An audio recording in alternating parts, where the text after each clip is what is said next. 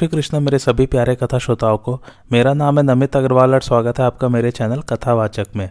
भीष्मी जी का उपदेश युधिष्ठर के लिए जारी है और पिछली कथा में हम लोग कपिल जी और स्यूम रश्मि जी का संवाद पढ़ रहे थे। आइए आज की कथा आरंभ करते हैं। कपिल जी ने कहा, सब लोगों के लिए वेद ही प्रमाण है, वेदों का उल्लंघन कोई नहीं कर सकता। ब्रह्मा के दो रूप समझने चाहिए, शब्द ब्रह्मा और पर ब्रह्मा। जो पुरुष शब्द ब्रह्मा में पारंगत है, वह पर ब्रह्मा को भी प्राप्त कर लेता है। जो निष्काम भाव से अग्निहोत्र आदि कर्म कांड में लगे रहने वाले पुरुष कभी पाप कर्म में प्रवृत्त नहीं होते। उनके मानसिक संकल्प सिद्ध हो जाते हैं, तथा उन्हें विशुद्ध ज्ञान स्वरूप पर ब्रह्मा का निश्चय हो जाता है। वे किसी पर क्रोध नहीं करते और न किसी पर दोषारोपण ही करते हैं। उनमें अहंकार और मत्सर आदि दुर्भावनाओं का सर्वथा अभाव रहता है। ज्ञान के साधन, श्रवण, मनन और निधि ध्यासन में उनकी निष्ठा होती है। उनके जन्म, कर्म और ज्ञान तीनों ही शुद्ध होते हैं तथा वे समस्त प्राणियों के हित में तत्पर रहते हैं। ऐसे अनेकों राज और ब्राह्मण हो गए हैं जो अपने कर्मों का त्याग न करके गृहस्थ आश्रम में ही रहे और विधिवत साधन करते रहे। वे सब प्राणियों पर समदृष्टि रखते थे। सरल, संतुष्ट, ज्ञाननिष्ठ धर्मों के फल का प्रत्यक्ष अनुभव करने वाले और शुद्धचित होते थे तथा शब्द ब्रह्मा और पर ब्रह्मा दोनों ही में श्रद्धा रखते थे। वे व्रतों का यथावत पालन करके पहले चित्त शुद्ध करते थे और कठिनता में तथा दुर्गम स्थानों में पड़ जाने पर भी धर्मानुष्ठान में तत्पर रहते थे। इसी में उन्हें सुख भी जान पड़ता था। इस तरह सत्य धर्म का आशय लेने के कारण वे अत्यंत तेजस्वी माने जाते थे। वे भी विषयों का प्रकाश करने वाली बुद्धि का भरोसा न रखकर शास्त्र का ही अनुसरण करते थे। वे बड़े पवित्र, नियमनिष्ठ और यशस्वी होते थे। थे, कामना और कर्म बंधन से मुक्त होकर भी वे नित्य प्रति यज्ञों द्वारा भगवान का यजन करते तथा काम क्रोधाग्नि को छोड़कर बड़े कठोर कर्मों का आचरण करते थे। अपने उदार कर्मों के कारण उनकी सर्वत्र प्रशंसा होती थी। स्वभाव से भी वे बड़े पवित्रचित, सरल, शांतिपरायण और स्वधर्मनिष्ठ होते थे।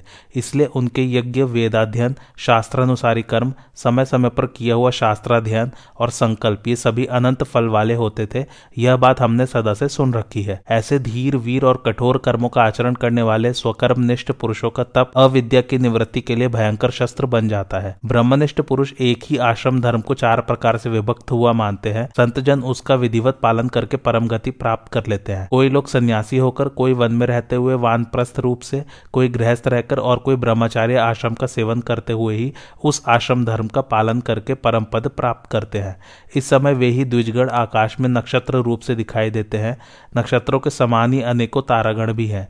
इन सबने संतोष के द्वारा ही यह अनंत पद प्राप्त किया है। ऐसा वैदिक सिद्धांत है, जो इस प्रकार ब्रह्मचार्य का पालन करता है, गुरु सेवा में तत्पर रहता है, दृढ़ निश्चय वाला है और समाहितचित है, वही ब्राह्मण है। उसके सिवा और कौन ब्राह्मण हो सकता है? चारों वर्ण और चारों आश्रमों के उन तृष्णाहीन, विशुद्ध बुद्धि और मोक्ष परायण पुरुषों के लिए जागृत आदि तीनों अवस्थाओं के साक्षी तूर्य का अनुभव कराने वाला वह शम दमादि रूप धर्म समान ही है। शुद्धचित और संयत आत्मा ब्राह्मण उस सनातन पर ब्रह्म को प्राप्त करते हैं।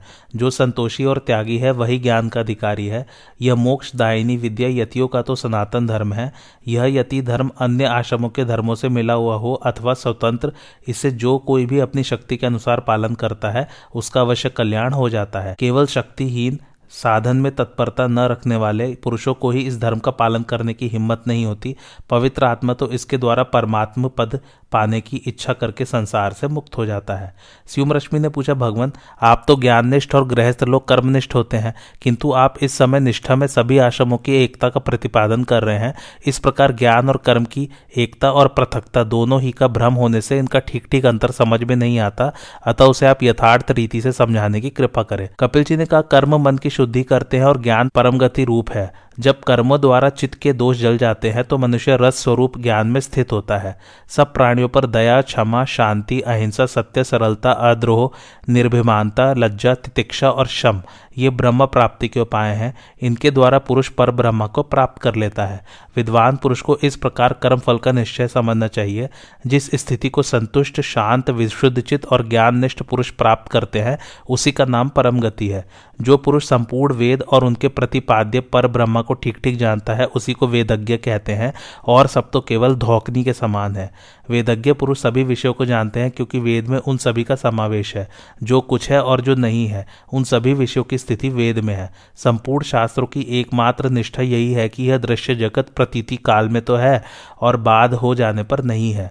ज्ञानी की दृष्टि में सद सत स्वरूप ब्रह्मा ही इस जगत का आदि, अंत और मध्य है। सब कुछ त्याग देने पर ही उसकी प्राप्ति होती है। संपूर्ण वेदों में उसी का प्रतिपादन हुआ है। वह अपने आनंद स्वरूप से सब में अनुगत तथा अपवर्ग अर्थात मोक्ष में प्रतिष्ठित है। अतः वह ब्रह्मा रित सत्य, ज्ञात, ज्ञातव्य, सबका आत्मा, चराचर मूर्ति, विशुद्ध, सुख स्वरूप, मंगलमय, सर्वोत्कृष्ट, अव्यक्त का भी कारण और अविनाशी है।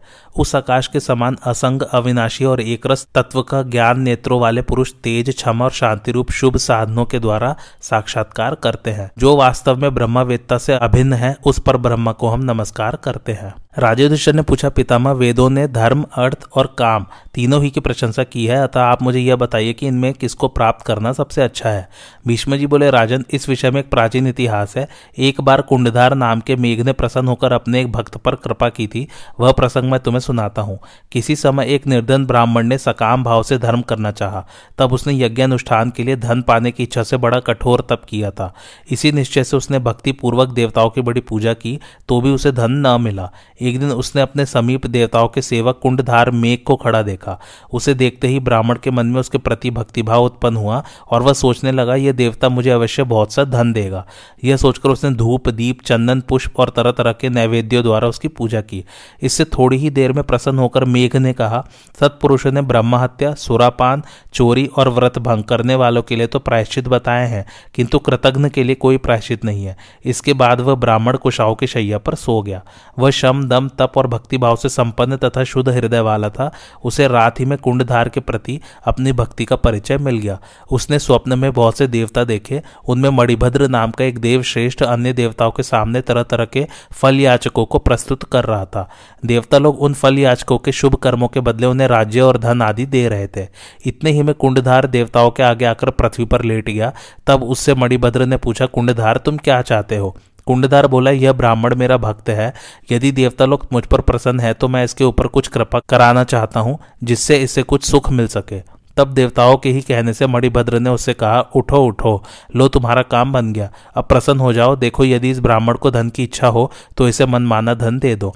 किंतु कुंडधार ने यह सोचकर कि मानव देह चंचल और नाशवान है, उससे कहा, इस ब्राह्मण की बुद्धि तप में लग जाए। मैं अपने भक्त को रत्नों से भरी हुई पृथ्वी या कोई विशाल रत्न राशि नहीं देना चाहता। मेरी तो यही इच्छा है कि यह धार्मिक हो जाए। मणिभद्र ने कहा, राज्य और तरह तरह के दूसरे सुख भी सर्वदा धर्म के ही फल है।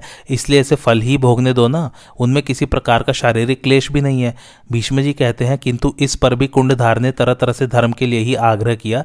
इससे देवता लोग बड़े प्रसन्न हुए। और मणिभद्र ने कहा तुम पर और इस ब्राह्मण पर सभी देवता प्रसन्न हैं, अतः यह धर्मात्मा होगा और इसकी बुद्धि धर्म में ही रहेगी।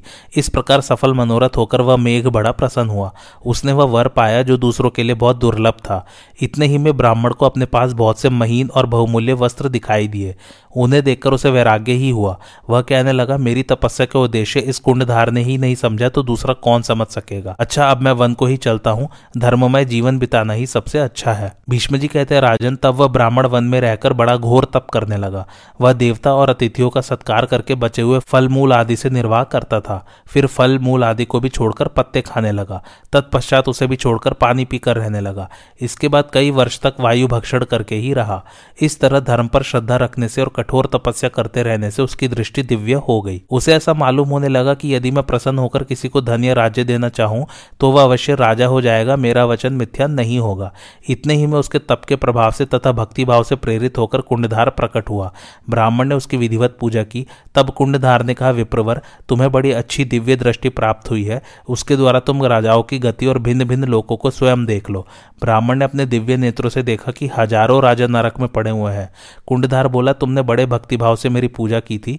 इस पर भी यदि तुम धन पाकर दुख ही भोगते रहते तो बताओ मेरा क्या उपकार होता और क्या तुम्हारे ऊपर मेरा अनुग्रह माना जाता?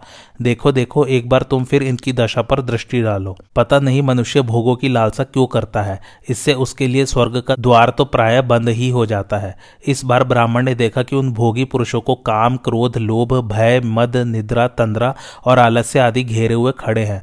कुंडदार ने कहा, देखो, सब प्राणी इन्हीं दोषों से घिरे हुए हैं, किंतु देवताओं की कृपा से आज तुम तो अपने तप के प्रभाव से दूसरों को भी राज्य और धन देने में समर्थ हो गए हो। राजन, तब वह ब्राह्मण सिर झुकाकर कुंडधार के आगे लेट गया और कहने लगा, आपने मुझ पर बड़ी कृपा की है। आपके स्नेह को न जानकर मैंने काम और लोभ के कारण आपके प्रति जो दुर्भावना की है, उसके लिए आप मुझे क्षमा करें। कुंडधार ने मैं तो पहले ही क्षमा कर चुका हूँ, ऐसा कहकर ब्राह्मण को गले लगाया और फिर वही अंतर्धान हो गया। इस प्रकार कुंडधार की कृपा से तपस्या द्वारा सिद्धि पाकर वह ब्राह्मण सब लोगों में विचरने लगा।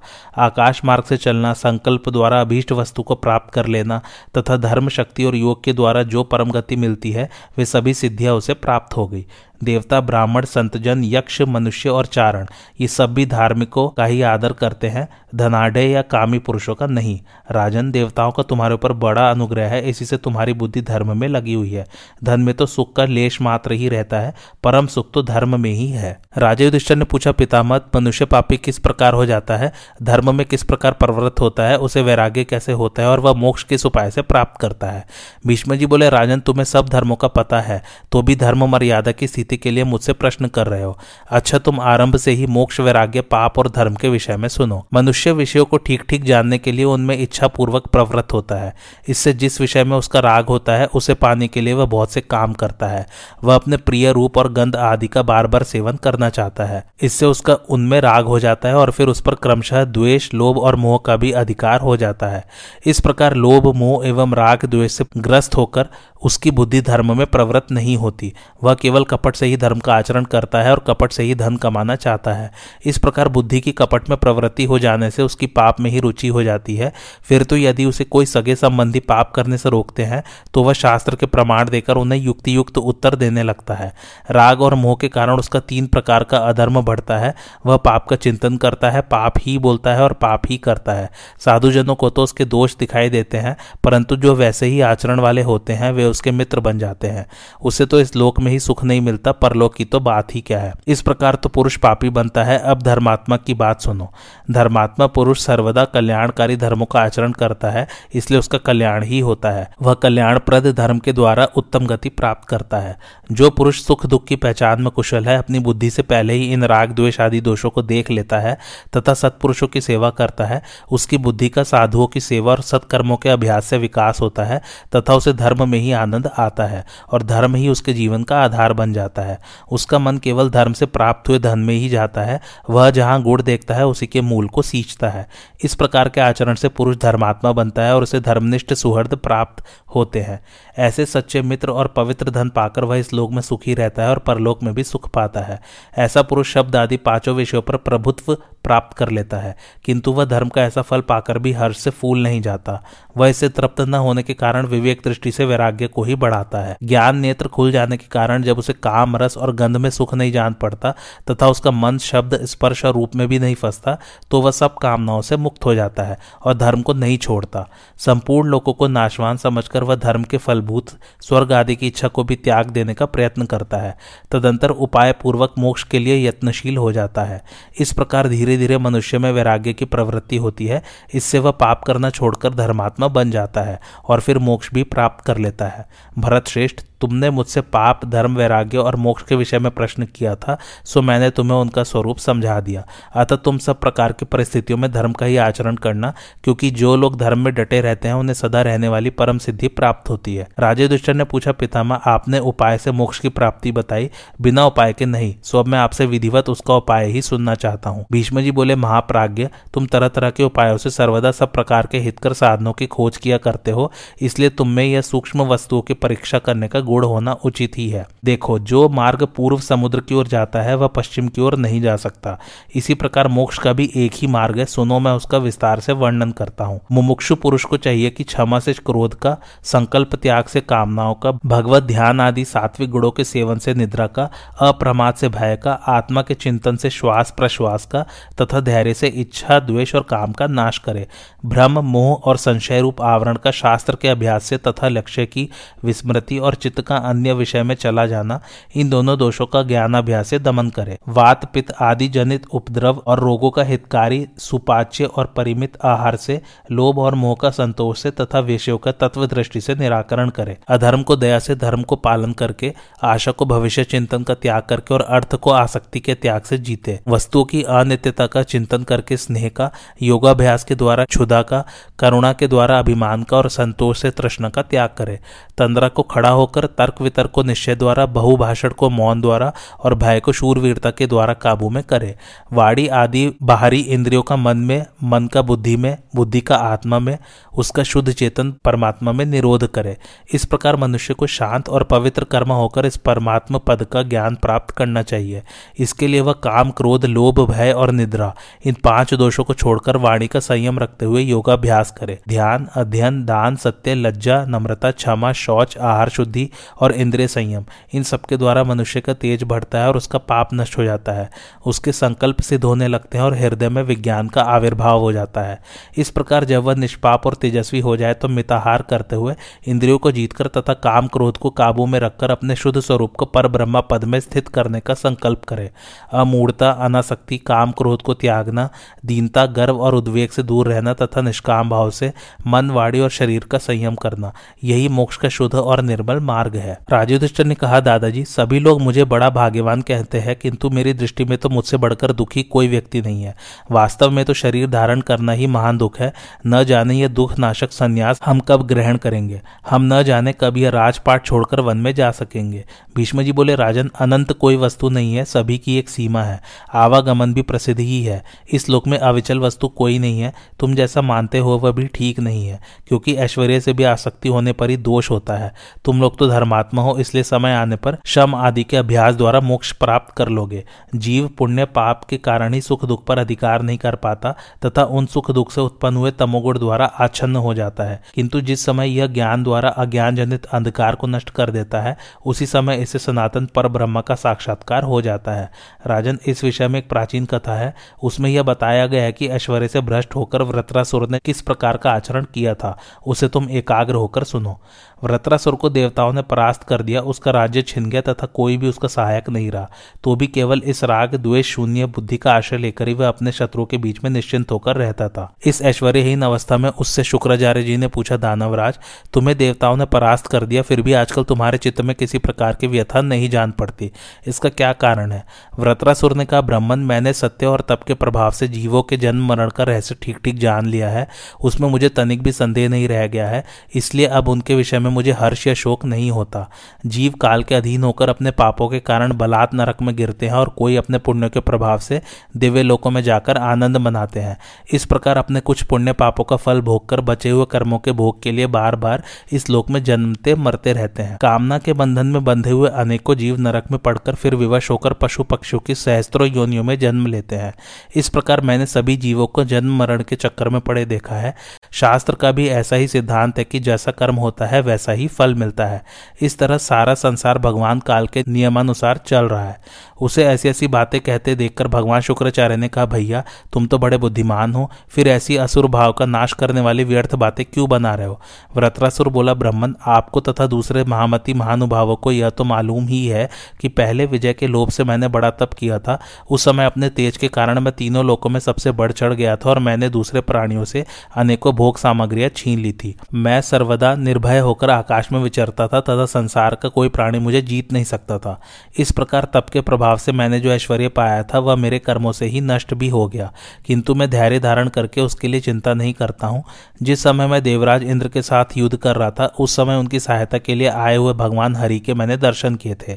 वे प्रभु नारायण, बैकुंठ, पुरुष, अनंत, शुक्ल, विष्णु, सनातन, मुंजकेश और संपूर्ण भूतों के पितामह है। भगवान, अवश्य ही अब भी मेरी तपस्या का कोई अंश बचा हुआ है जो मैं आपसे कर्म फल के विषय में प्रश्न करने की इच्छा रखता हूँ। कृपया यह बताइए कि किस उत्तम फल को पाकर जीव अजर अमर हो जाता है तथा किस कर्म का या ज्ञान के द्वारा उस फल की प्राप्ति हो सकती है।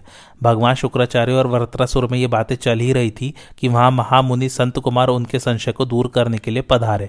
शुक्राचार्य और दानवराज व्रत ने उनका पूजन किया और वे एक बहुमूल्य आसन पर विराजमान हुए। जब वे आराम से बैठ गए तो महर्षि शुक्र ने कहा, भगवान, इन दानवराज को भगवान विष्णु का श्रेष्ठ महात्म्य सुनाने की कृपा कीजिए। यह सुनकर श्री संत कुमार जी बोले, दैत्य प्रवर, भगवान विष्णु का उत्तम महात्म्य सुनिए।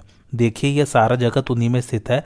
वे ही समस्त भूतों की रचना करते हैं, वे ही प्रलय काल आने पर उनका संहार करते हैं और वे ही कल्पांतर के आरंभ में उनकी पुनः सृष्टि करते हैं। समस्त भूत उन्हीं में लीन है और उन्हीं से उत्पन्न होते हैं। उन्हें कोई शास्त्र ज्ञान द्वारा अथवा तपस्या या यज्ञ के द्वारा नहीं पा सकता, वे तो इंद्रियों के निग्रह से ही प्राप्त होते हैं, जो बाहर और आभ्यंतर कर्मों में प्रवृत्त होकर बुद्धि से, निष्काम भाव द्वारा मन को शुद्ध करता है, वह अनंत सुख को प्राप्त होता है। कर्मों के द्वारा जीव की शुद्धि सैकड़ों जन्मों में हो पाती है, किंतु कोई जीव महान प्रयत्न करके एक ही जन्म में शुद्ध हो जाता है। भगवान नारायण आदि अंत से रहित है और वे ही समस्त चराचर प्राणियों की रचना करते हैं। वे विश्व का संहार करने वाले सबके नियामक और शुद्ध चिद्रूप है। वे ही समस्त भूतों में क्षर और अक्षर रूप से भी रहते हैं। पृथ्वी उनके चरण है, स्वर्गलोक मस्तक है, दिशाएँ भुजा है, आकाश कान है, सूर्य नेत्र है, चंद्रमा मन है, महतत्व, बुद्धि और जल रस नेन्द्रिय है। संपूर्ण ग्रह उनकी भ्रकुटियों में स्थित है और नक्षत्र समूह नेत्रों के तेज से प्रकट हुए हैं। सत्व, रज, तम तीनों गुण नारायण स्वरूप है। संपूर्ण आश्रमों के और जब आदि कर्मों के फल भी वे ही है, तथा वे अव्यय, परमात्मा ही कर्म, त्याग रूप, संन्यास के फल हैं। वेद मंत्र उनके रोम है, प्रणव उनकी वाणी है, तथा अनेकों वर्ण और आश्रम उनके आशय हैं। उनके अनेकों मुख है, वे ही हृदय में आश्रित धर्म, आत्मदर्शन रूप, परम धर्म, तप और सत असत स्वरूप है। वे ही श्रुति, शास्त्र यज्ञ पात्र और सोलह ऋत्विज है, तथा वे ही प्रजापति, विष्णु, अश्विनी कुमार, इंद्र, मित्र, वरुण, यम और कुबेर हैं। जिस समय मनुष्य की ज्ञान दृष्टि खुलती है, उसी समय उनका साक्षात्कार होता है। जगत की उत्पत्ति से लेकर प्रलय पर्यंत एक कल्प होता है। ऐसे करोड़ों कल्प तक जीव स्थावर जंगम योनियों में आते जाते रहते हैं। यदि एक योजन चौड़ी, पाँच योजन लंबी और एक कोस गहरी सहस्त्रों के अगाध बावड़ियाँ हो और उनमें से बाल के अग्रभाग द्वारा एक दिन में केवल एक ही बूंद जल निकाला जाए तो उन सबके सूखने में जितना समय लगेगा, उतना ही समय प्रजा के उत्पत्ति प्रलय रूप एक काल में लगता है। जीव अज्ञान के कारण ही अपने अपने कर्मों के अनुसार भिन्न भिन्न गतियों को प्राप्त होते हैं। इस प्रकार नित्य प्रति शुद्ध चित्त से ब्रह्मानुसंधान करते हुए वह उस शुद्ध चिन्मात्र भावरूप परम गति को प्राप्त कर लेता है और उसके द्वारा उस अविनाशी पद को प्राप्त होता है जो सनातन ब्रह्म और अत्यंत दुष्प्राप्य है। महाबली दैत्यराज, इस प्रकार मैंने तुम्हें श्री नारायण का प्रभाव सुना दिया। व्रतरासुर ने कहा, भगवान, मुझे आपकी बात बहुत ठीक जान पड़ती है। अब मुझे किसी प्रकार का विषाद नहीं है। आपके वचन सुनकर मैं पाप और शोक से रहित हो गया हूँ। महर्षि, यह अनंत और महातेजस्वी विष्णु का ही प्रबल चक्र चल रहा है। इस सनातन स्थान से ही समस्त सृष्टियों की प्रवृत्ति होती है। वही परमात्मा और पुरुषोत्तम है और उसी में यह सारा जगत स्थित है। राजे दुष्ट ने पूछा, दादाजी, संत कुमार जी ने व्रतरासुर के आगे जिनका निरूपण किया था, वे भगवान विष्णु, ये श्री कृष्ण चंद्र ही है ना? भीष्म जी बोले, मूल में स्थित जो भगवान देवादि देव है, वे अपने में स्थित हुए ही अपनी शक्ति से अनेकों प्रकार के पदार्थ रचते हैं। इन श्री कृष्ण को उनके अष्टमांश से उत्पन्न हुए समझो, किंतु ये अपने अष्टमांश से ही तीनों लोगों को रच देते हैं। वे अविनाशी भगवान, महान शक्तिमान और सबके अधीश्वर हैं। कल्पकांत होने पर वे जल पर शयन करते हैं। वे सनातन और अनंत परमात्मा अपनी सत्ता स्फूर्ति से ही समस्त कार्य कारण को पूर्ण कर देते हैं और सर्वदा एक रस होकर भी इस श्री कृष्ण रूप से लोकों में विचर रहे हैं। किंतु इस स्वरूप में भी वे उपाधि से बंधे हुए नहीं हैं और अपने ही में स्थित इस अनेक प्रकार के संपूर्ण जगत की रचना करते हैं। राजे ने पूछा, दादाजी, अतुलित तेजस्वी और रत्रासुर की धर्मनिष्ठा धन्य है तथा उसका अतुलित विज्ञान और विष्णु भक्ति भी धन्यवाद की योग्य है। भरत श्रेष्ठ ऐसे प्रभावशाली व्रत को इंद्र ने किस प्रकार मारा था और उन दोनों का युद्ध किस प्रकार हुआ था? यह प्रसंग सुनने के लिए मेरे मन में बड़ा कौतूहल है, कृपया उसका विस्तार से वर्णन कीजिए। भीष्म जी बोले, राजन, पुराने समय की बात है, देवराज इंद्र रथ पर सवार हो, देवताओं को साथ लिए व्रत्रासुर से युद्ध करने के लिए चले। उन्होंने अपने सामने पर्वत के समान विशाल का व्रत्र को खड़ा देखा। वह 500 योजन ऊँचा और 300 योजन मोटा था। व्रत्रासुर का ऐसा विशाल डील डॉल जो त्रिलोकी के लिए भी दुर्जय था, देखकर देवता लोग डर गए और बहुत ही घबराने लगे। यह देखकर इंद्र की जांघें भी सुन पड़ गई थी। आखिर युद्ध ठन ही गया और दोनों ओर से रणवाद्यों का भीषण नाद होने लगा। देवराज, इंद्र और वज्रासुर की बड़ी बड़ी मुठभेड़ हुई तथा सारा भूमंडल देवता और असुरों की सेनाओं से एवं तलवार, पटिश, त्रिशूल, शक्ति, तोमर, मुदगर तरह तरह की शिला, धनुष, अनेक प्रकार के दिव्य अस्त्र शस्त्र और अग्नि की ज्वालाओं से छा गया। उस अद्भुत युद्ध को देखने के लिए ब्रह्मादि देवता, ऋषि, सिद्ध और गंधर्व लोग विमानों पर चढ़कर वहाँ आए। धर्मात्मा व्रत आकाश में चढ़कर इंद्र पर पत्थर बरसाने लगा। इससे देवताओं को बड़ा क्रोध हुआ और उन्होंने सब ओर से बाढ़ बरसाकर उसकी पत्थरों की वर्षा बंद कर दी। किंतु महाबली व्रत बड़ा मायावी भी था। उसने माया युद्ध करके इंद्र को मुँह में डाल दिया। इससे इंद्र मूर्छित हो गए। तब वशिष्ठ जी ने रथंतर साम द्वारा उन्हें सचेत किया। वशिष्ठ जी कहने लगे, देवराज, तुम सब देवताओं में श्रेष्ठ, दैत्य और असुर का संहार करने वाले और त्रिलोकी के बल से संपन्न हो। फिर इस प्रकार विषाद में क्यों पड़े हो? देखो, तुम्हारे सामने ये ब्रह्मा, विष्णु, शिव, चंद्रमा, सूर्य और समस्त महर्षिगढ़ खड़े हुए हैं। अतः तुम सावधान होकर शत्रु का संहार करो। भीष्म जी कहते हैं, जब महात्मा वशिष्ठ जी ने इस प्रकार इंद्र को सावधान किया तो उनके शरीर में बड़ा बल आ गया। उन्होंने बुद्धिपूर्वक महायोग से संपन्न हो व्रत्र की सारी माया नष्ट कर दी। तब बृहस्पति जी तथा दूसरे महर्षियों ने व्रत्रासुर का पराक्रम देखकर महादेव जी के पास जा उसका नाश करने के लिए प्रार्थना की। इस पर जगतपति भगवान शंकर के तेज ने भीषण ज्वर होकर व्रत्रासुर के शरीर में प्रवेश किया और विश्व की रक्षा करने वाले भगवान विष्णु इंद्र के वज्र में विराजमान हुए। फिर महामती बृहस्पति जी, परम तेजस्वी वशिष्ठ जी तथा अन्य सब महर्षियों ने इंद्र के पास जा एकचित होकर कहा, देवराज व्रत्र का वध कीजिए। महादेव जी बोले, देवेश्वर, इस व्रत्रासुर ने बल प्राप्ति के लिए ही साठ हज़ार वर्ष तप किया था और तब इसे ब्रह्मा जी ने वर दिया था। उन्होंने से योगियों की सी शक्ति, अद्भुत मायावीपन, महान पराक्रम और विचित्र तेज प्रदान किया है। लो, मेरा तेज तुम्हारे शरीर में प्रवेश करता है। इस समय यह ज्वर के कारण बहुत व्यग्र हो रहा है। ऐसी अवस्था में ही तुम वज्र से इसे मार डालो। इंद्र ने कहा, भगवान, आपकी कृपा से मैं आपके सामने ही इस दुर्जय दैत्य को मार डालूँगा। राजन, जब व्रत्रासुर के शरीर में ज्वर ने प्रवेश किया तो देवता और ऋषियों में बड़ी हर्ष ध्वनि होने लगी। इधर तीव्र ज्वर से तपे हुए महादेत्य व्रत्र ने भी जमुहाई लेते हुए बड़ी अमानुषी गर्जना की। जमहाई लेते समय ही इंद्र ने उस पर वज्र छोड़ा। उस कालाग्नि के समान परम तेजस्वी वज्र ने उसे तत्काल पृथ्वी पर गिरा दिया। बस देवता लोग सब ओर से हर्षनाद करने लगे। इस प्रकार व्रत्र को मरा देखकर परम यशस्वी इंद्र ने विष्णु तेज से व्याप्त वज्र को लिए हुए स्वर्ग में प्रवेश किया। कुरुश्रेष्ठ इसी समय व्रत्र के मृत देह से महाभयावनी ब्रह्म हत्या प्रकट हुई। वह देवराज इंद्र को खोजने लगी। देवराज स्वर्ग की ओर जा रहे थे, उन्हें पकड़कर ब्रह्म हत्या उनके शरीर में प्रवेश कर गई। ब्रह्म हत्या के डर से घबराकर इंद्र कमल नाल में घुस गए और बहुत वर्षों तक वहीं छिपे रहे। इंद्र ने उसे दूर करने का बहुत प्रयत्न किया, किंतु वह उससे अपना पिंड न छुड़ा सके। तब वे पितामह ब्रह्मा के पास गए और उन्हें सिर झुकाकर प्रणाम किया। ब्रह्मा जी ने अपनी मधुर वाणी से ब्रह्म हत्या को शांत किया और फिर उससे कहा, कल्याणी, यह देवराज है, तू इसे छोड़ दे। मेरा इतना प्रिय कर और बता मैं तेरा क्या काम करूँ? तू क्या चाहती है? ब्रह्म हत्या ने कहा, आप त्रिलोकी के कर्ता और तीनों लोगों में सम्मानित है। जब आप प्रसन्न है तो मैं अपनी सभी कामना पूर्ण हुई समझती हूँ। आप ही ने तीनों लोगों की रक्षा के लिए धर्म की मर्यादा बांधी है। यह नियम आपका ही बनाया हुआ है कि जो ब्राह्मण का वध करे, उसे ब्रह्म हत्या लगेगी। किंतु अब आपकी ऐसी इच्छा है तो मैं इंद्र को छोड़े देती हूँ। आप मेरे लिए कोई दूसरा स्थान बता दीजिए। ब्रह्मा जी ने ब्रह्म हत्या से कहा, ठीक है, मैं तेरे लिए स्थान निश्चित करता हूँ। फिर उन्होंने उपाय द्वारा ब्रह्म हत्या को इंद्र से दूर किया। उस समय उनके स्मरण करते ही वहाँ अग्निदेव उपस्थित हुए और उनसे बोले, भगवान, मुझे क्या आ गया है। ब्रह्मा जी ने कहा, मैं इंद्र को पाप मुक्त करने के लिए इस ब्रह्म हत्या के कई विभाग करता हूँ, उनमें से एक चतुर्थांश तुम ग्रहण करो। अग्नि ने कहा, प्रभु, ठीक है, मुझे आपकी आज्ञा शिरोधार्य है, किंतु मुझसे इस पाप की निवृत्ति कैसे होगी? इतना मैं जानना चाहता हूँ। ब्रह्मा जी बोले, अग्नि, यदि किसी स्थान पर प्रज्वलित अवस्था में तुम्हारे पास आकर कोई पुरुष अज्ञानवश बीज, औषधि या रसों से तुम्हारा पूजन नहीं करेगा तो तुरंत ही तुम्हारी ब्रह्म हत्या उसमें प्रवेश कर जाएगी। ब्रह्मा जी के ऐसा कहने पर अग्नि ने उनकी बात मान ली और ब्रह्म हत्या के एक चौथाई भाग ने उसमें प्रवेश किया। इसके पश्चात पितामह ने वृक्ष तृण और औषधियों को बुलाकर उनसे भी वही बात कही।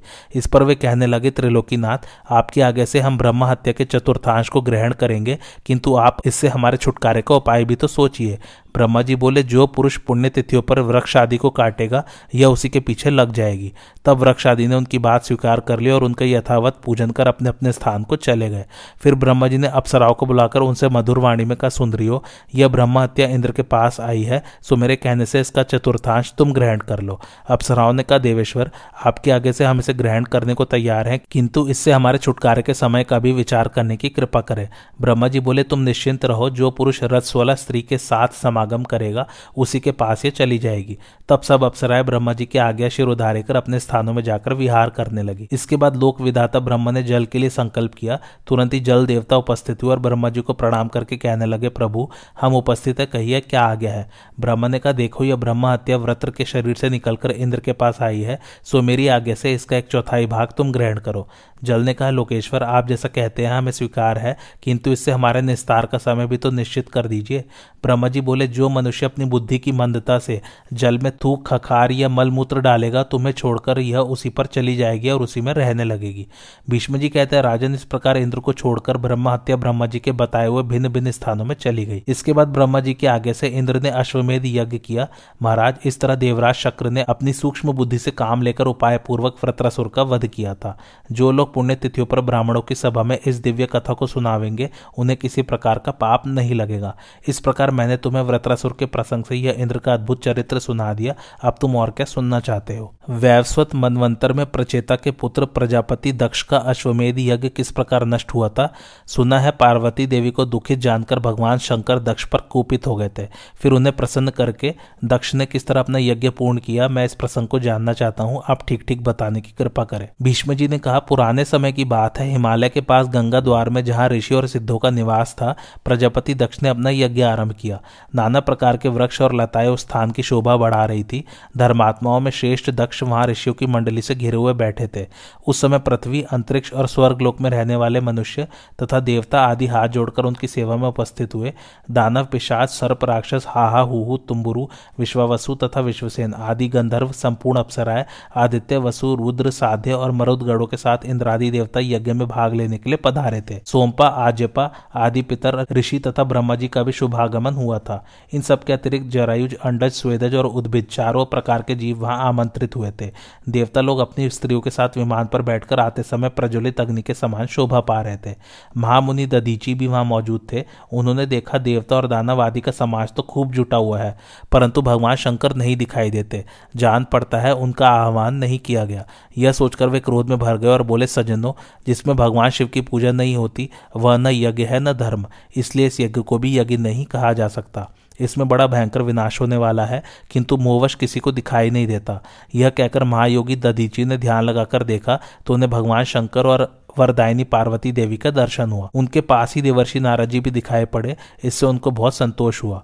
तत्पश्चात अदिति ने यह विचार किया कि ये सब लोग एकमत हो गए हैं, इसी से इन्होंने महादेव जी को निमंत्रण नहीं दिया है।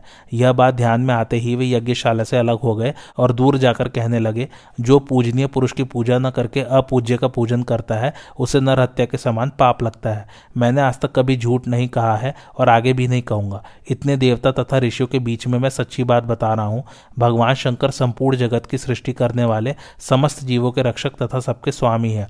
तुम सब लोग देखना, वे इस यज्ञ में अग्रभोक्ता के रूप में उपस्थित होंगे। मैं जानता हूँ सबकी सलाह से ही उन्हें आमंत्रित नहीं किया गया है, किंतु मेरी समझ में भगवान शंकर से बढ़कर कोई भी देवता नहीं है। यदि यह सत्य है तो दक्ष के इस विशाल यज्ञ का विध्वंस हो जाएगा।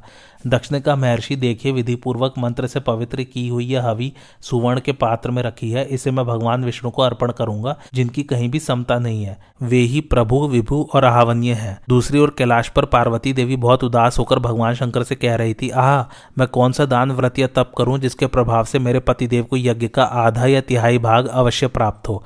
क्षोभ में भरकर इस प्रकार बोलती हुई पत्नी की बात सुनकर भगवान शंकर ने प्रसन्न होकर कहा, देवी, मैं संपूर्ण यज्ञों का ईश्वर हूँ। मेरे विषय में कैसी बात कहनी चाहिए, यह तुम नहीं जानती। जिनका चित्त एकाग्र नहीं है, जो असाधु पुरुष है, उन्हें मेरे स्वरूप का ज्ञान नहीं होता। इस समय इंद्र आदि देवताओं के साथ ही तीनों लोग मुँह में पड़े हुए हैं। यज्ञ में प्रस्तोता लोग मेरी ही स्तुति करते हैं। साम गान करने वाले ब्राह्मण रथंतर साम के रूप में मेरी ही महिमा का गायन करते हैं। वेद वेदता पुरुष मेरा ही यजन करते हैं और ऋतविज लोग मुझे ही यज्ञ में भाग देते हैं। देवेश्वरी, यह सब मैं अपनी प्रशंसा के लिए नहीं कहता। देखो, जिसके कारण तुम्हें दुख हुआ है, उस यज्ञ को नष्ट करने के लिए एक वीर पुरुष को उत्पन्न कर रहा हूँ। प्राणों से भी अधिक प्यारी उमा से ऐसी बात कहकर भगवान महेश्वर ने अपने मुख से एक भयंकर भूत प्रकट किया, जिसको देखते ही रोंगटे खड़े हो जाते थे। फिर उन्होंने उसे आगे दी, दक्ष का यज्ञ नष्ट कर दो। उस सिंह के तुल्य पराक्रमी पुरुष ने पार्वती जी का कोप शांत करने के लिए खेल ही खेल में प्रजापति के यज्ञ का विध्वंस कर डाला। उस समय भवानी के क्रोध से प्रकट हुई भयंकर आकार वाली महाकाली ने भी सेवकों सहित उसका साथ दिया था। उस पुरुष का नाम था वीरभद्र। उसका शौर्य, बल और रूप भगवान शंकर के ही समान था। क्रोध का तो वह मूर्तिमान स्वरूप ही था। उसके बल, वीर और पराक्रम की कोई सीमा नहीं थी। जब उसे यज्ञ विध्वंस करने की आज्ञा मिली, उस समय उसने सबसे पहले भगवान शंकर को प्रणाम किया। उसके बाद अपने शरीर के रोम रोम से रौम्य नामक गढ़ प्रकट किए, जो रुद्र के समान भयंकर शक्तिशाली और पराक्रमी थे। वे महाकाय वीरगढ़ सैकड़ों और हज़ारों की कई टोलियाँ बनाकर बड़ी तेज़ी के साथ यज्ञ विध्वंस करने के लिए टूट पड़े। उस समय उनकी किलकारियों से आसमान गूंजने लगा। उनके महान कोलाहल सुनकर देवता थर्रा उठे, पर्वतों के टुकड़े टुकड़े हो गए, धरती डोलने लगी और समुद्र में तूफ़ान आ गया। इतना ही नहीं, सूर्य, ग्रह, तारे, नक्षत्र तथा चंद्रमा भी फीके पड़ गए। चारों ओर अंधेरा छा गया, देवता, ऋषि और मनुष्य सब छिप गए। कोई दिखाई नहीं देता था। दक्ष से अपमान पाकर कुपित हुए भूतों ने सबसे पहले यज्ञशाला में आग लगा दी। कुछ मारपीट करने लगे, कुछ लोगों ने युप उखाड़ने आरंभ किए। बहुतेरे यज्ञ की सामग्री को नष्ट करने और रौनने लगे। कोई दौड़ लगाते, कोई बर्तन फोड़ते और कोई कोई आभूषणों को तोड़कर फेंक रहे थे। सारा सामान इधर उधर बिखर गया। उस यज्ञ भूमि में जहाँ तहां दिव्य अन्न पान और भक्ष्य भोज्य की ढेरी पर्वतों की भांति दिखाई देती थी। दूध की नदियाँ बहती थी, घी और खीर मानो उस नदी की कीचड़ थे। खांड और शक्कर बालू की तरह बिछे हुए थे। इनके सिवा और भी बहुत से खाने पीने योग्य पदार्थों का संग्रह किया गया था। उन सबको कालाग्नि के समान भयंकर रुद्रगण अपने तरह तरह के मुखों द्वारा खाते पीते लूटते और फेंकते थे। देवताओं को डराते और उद्विग्न करते हुए भांति भांति के खिलवाड़ करते थे। इस प्रकार भयानक कर्म करने वाले वीरभद्र ने उस यज्ञ को सब ओर से नष्ट कर डाला। तत्पश्चात समस्त प्राणियों को डराने वाली भयंकर गर्जना की। उस समय ब्रह्मा, आदि देवताओं तथा प्रजापति दक्ष ने हाथ जोड़कर पूछा, आप कौन हैं? वीरभद्र बोला, हम दोनों शिव और पार्वती नहीं है। मेरा नाम है वीरभद्र, मैं भगवान रुद्र के कोप से प्रकट हुआ हूँ, तथा यह भद्रकाली है। भगवती उमा के क्रोध से इसका प्रादुर्भाव हुआ है। देवादिदेव शंकर के आगे से हम दोनों इस यज्ञ का नाश करने के लिए यहाँ आए थे। विप्रवर, तुम उमानाथ भगवान शिव की शरण लो, क्योंकि उनका क्रोध भी दूसरों के वरदान से अच्छा है। वीरभद्र की बात सुनकर धर्मात्माओं में श्रेष्ठ दक्ष ने भगवान शिव के उद्देश्य से प्रणाम करके उनकी इस प्रकार स्तुति की, जो संपूर्ण जगत के शासक, पालक, महान आत्मा, नित्य अविकारी एवं सनातन देवता है, उन महादेव जी की आज मैं शरण लेता हूँ। दक्ष के इतना कहते ही हज़ारों सूर्य के समान तेज धारण किए देव देवेश्वर भगवान शिव सहसा अग्निकुंड से प्रकट हुए और हंसकर बोले, ब्राह्मण, बताओ मैं तुम्हारा कौन सा प्रिय कार्य करूँ? उस समय देवगुरु बृहस्पति ने वेद का मखाध्याय पढ़कर भगवान की स्तुति की। तत्पश्चात प्रजापति दक्ष दोनों नेत्रों से आँसू की धारा बहाते हुए भय और शंका से सहमे हुए से बोले, भगवान, यदि आप प्रसन्न हो और मुझे अपना प्रिय भक्त एवं दया का पात्र समझकर वर देना चाहते हो तो मैंने बहुत दिनों से परिश्रम करके जो यज्ञ की सामग्री जुटाई थी, उसमें से बहुत कुछ आपके गढ़ द्वारा खा पीकर नष्ट भ्रष्ट किया जा चुका है। वह सब व्यर्थ न जाए, उसके द्वारा इस यज्ञ की पूर्ति हो जाए। यही कृपा कीजिए। भगवान ने तथास्तु कहकर दक्ष की प्रार्थना स्वीकार कर ली। आज की कथा यही समाप्त होती। कैसी लगी आप लोगों को मेरी कथा, मुझे कमेंट करके ज़रूर बताइए। और मेरे चैनल कथावाचक को लाइक, शेयर और सब्सक्राइब ज़रूर कीजिए। थैंक्स फॉर वॉचिंग धन्यवाद।